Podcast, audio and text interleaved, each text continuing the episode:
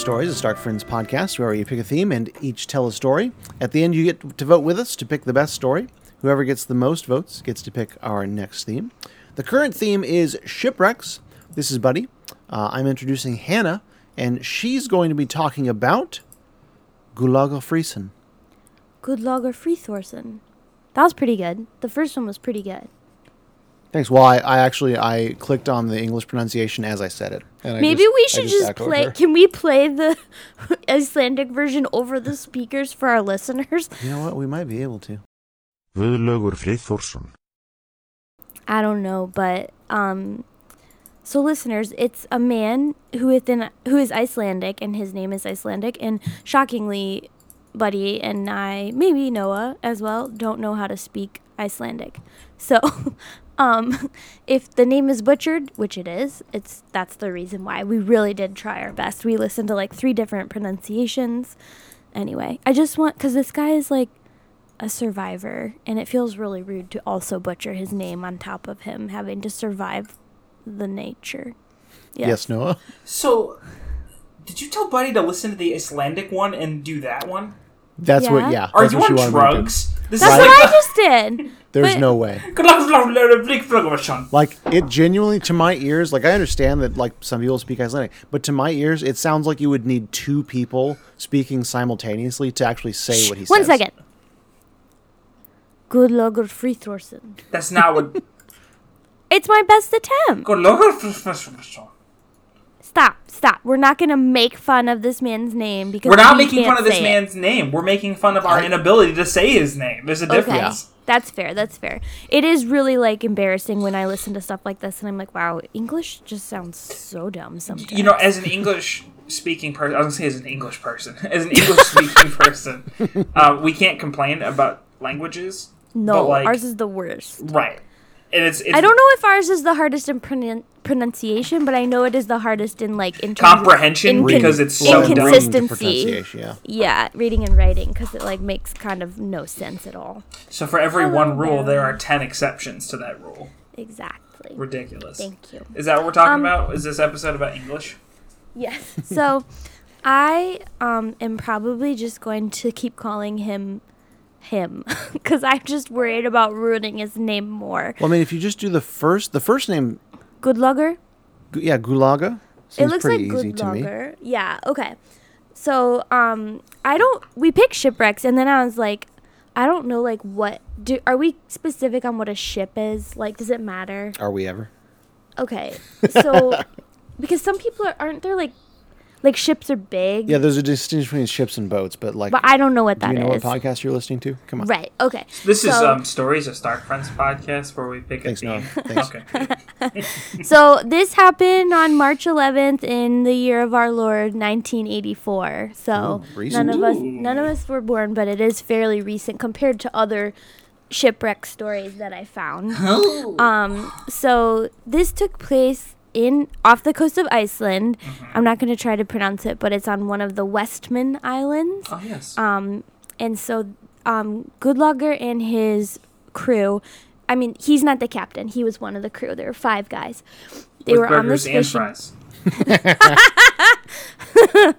They were Well, on this. Not gonna have any funnier moments than that tonight. Nope, Good night, everybody. they were on their fishing boat and it rolled over. Um, and apparently, I mean, like Iceland is an island, right? Got Please, it. Okay. Let's hope I'm not I'm embarrassing myself. that.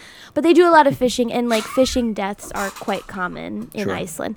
Um, but so you know they they take it really seriously and they understand it. But um, the boat rolled over, and three of the five fishermen were able to climb up on the boat, but it sank within like 45 minutes. Yeah. Um, so of those three, um, one of them died immediately.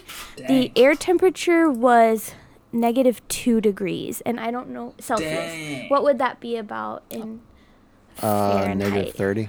I mean, so roughly. negative negative thirty Fahrenheit. Hachi So one died almost as soon as he got in the water, and there were two more. So there's Goodlager, and then um, he was 22, and then the captain. Um, and they I'm swam. sorry. About thirty. Okay. Yes, I did it backwards. It's about thirty degrees. Okay, still cold though. Very cold. So Zero is freezing. Zero Okay, 32. okay. Yeah. So 30 degrees. Yeah. Fahrenheit. In that neighborhood. I was gonna It's very say cold, that doesn't make cold, sense because right? zero um, is. So he and the captain are swimming, and they're like kind of talking to each other, um, and and sadly he realizes eventually that he's not talking back to him. So Goodlogger is alone in the water, um, and he sta- he sees lights on land, and so he just decides to head that way because he can see land there, um, and so he started swimming and in water that cold the scientists said that he should have died in 20 to 30 minutes and he swam for six hours Wow.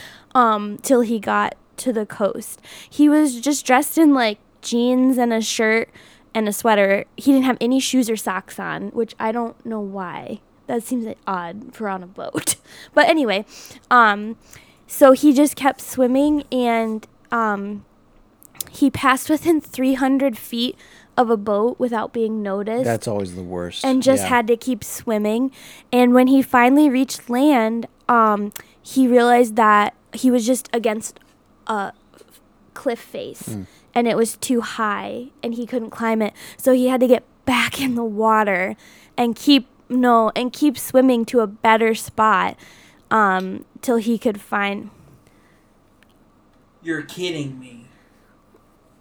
I think he probably sat for a little bit. So did he get like a But, break um, from swimming, he- or was it just like he uh, got he's he got there and he said like, no that like, one of the things they say about the super cold and swimming that long your body gets so exhausted that obviously your mind kind of loses it so he talked to the birds while he was swimming and he just tried really hard to like keep himself mentally stable he said that was the most important thing that he did um yeah, because they said like for someone to get out of the water and then be able to get back in the water and keep swimming, they said is Holy nuts. smokes. So he swam, he got out again, and had to walk almost two miles across volcanic glass, which apparently I'd never really heard of it before, but it's very sharp and it cuts through like regular tennis shoes. So he lost a lot of blood walking across this volcanic glass.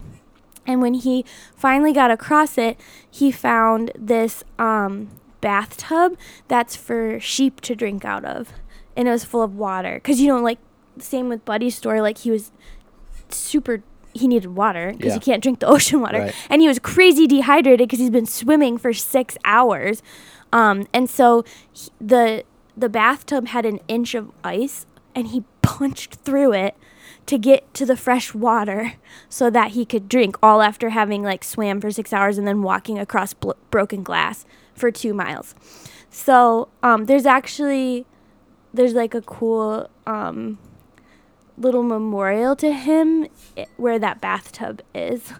So you guys can look you guys can look at the picture if you want to but it's really cool c- like to an homage that he survived but also that Oh, this cool. water was there for him. And it's really it's also a true homage to the men who died. Like um Goodlogger has talked a lot about it and he you know he he really says that it sh- the credit should go to the men who passed uh, not the credit you know what i mean they he would prefer people talk about them yeah so so when he gets done drinking the, bathtub the water memorial. Yeah. he had to walk farther to the It first memorial, house. a When he gets to the hospital, doctors could not find his pulse. They were like, oh, and and their medical equipment, his temperature was too low to read his temperature, which they guessed to be around 93 degrees Fahrenheit. And they were like, how is he alive? Because they couldn't find a pulse or anything like that. And he didn't show any signs of hypothermia. He didn't show any signs of like anything like that. So um, they kind of did studies on him. Yeah, that's what I was. That was my first thought. This Yeah. man deserves some study. because Yeah. like he's he's really amazing. So I mean, they did some tests and He's an he actual is super kind of soldier. superhuman. So they found that his body fat is two to three times thicker than that of an average person and is way more solid a lot like a seal so like he like any average person would not have been able to survive that but for some reason probably his ancestors i would assume evolved for the temperatures is that possible Um, or he just happens to be born an, anom- an anomaly. Yeah, it's it's probably more Okay. likely that. Okay, but it's really amazing. I mean, they like they, Well, he if you like believe, he ended all this and was like fine. He was just really dehydrated, so they gave him a bunch of water. But like, like anyone else would have died, and at least they would have come out with hypothermia or frostbite or something. But they like did these tests, and they're like, his body is like, it's actually physically built differently, and he just sounds like a really cool guy. So like, you know, a lot of people um, you know, and rightfully so, but a lot of people, after their survival stories, they make movies, they write books, they like, you know, and he hasn't done any of that. There's one independent Icelandic film that he like, that someone made. I don't think he was even a part of it. And there is a museum where he let them display his clothes that he wore when he was like swimming. But other than that, he just went back to his life and doesn't want to make a big deal about it, which I think is crazy. So, yeah, it's really cool because, which I get, like, he just, he survived a horrible situation other people didn't. Admirable, like, I I understand why.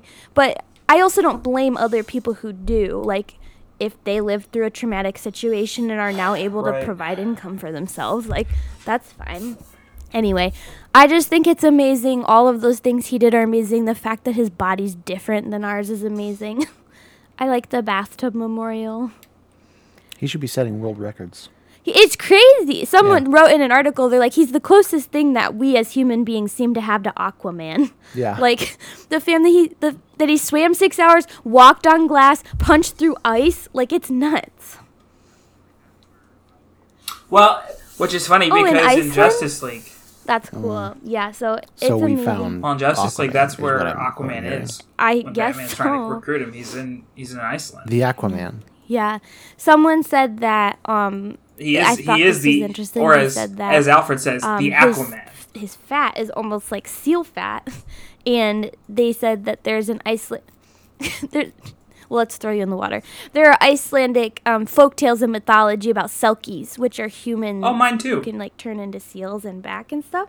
And so they said it seems like maybe Goodloggers descended from the selkies, which is cool. You were thinking of the human seal hybrids. Yeah, bud. That's what I was thinking actually. Icelandic mythology.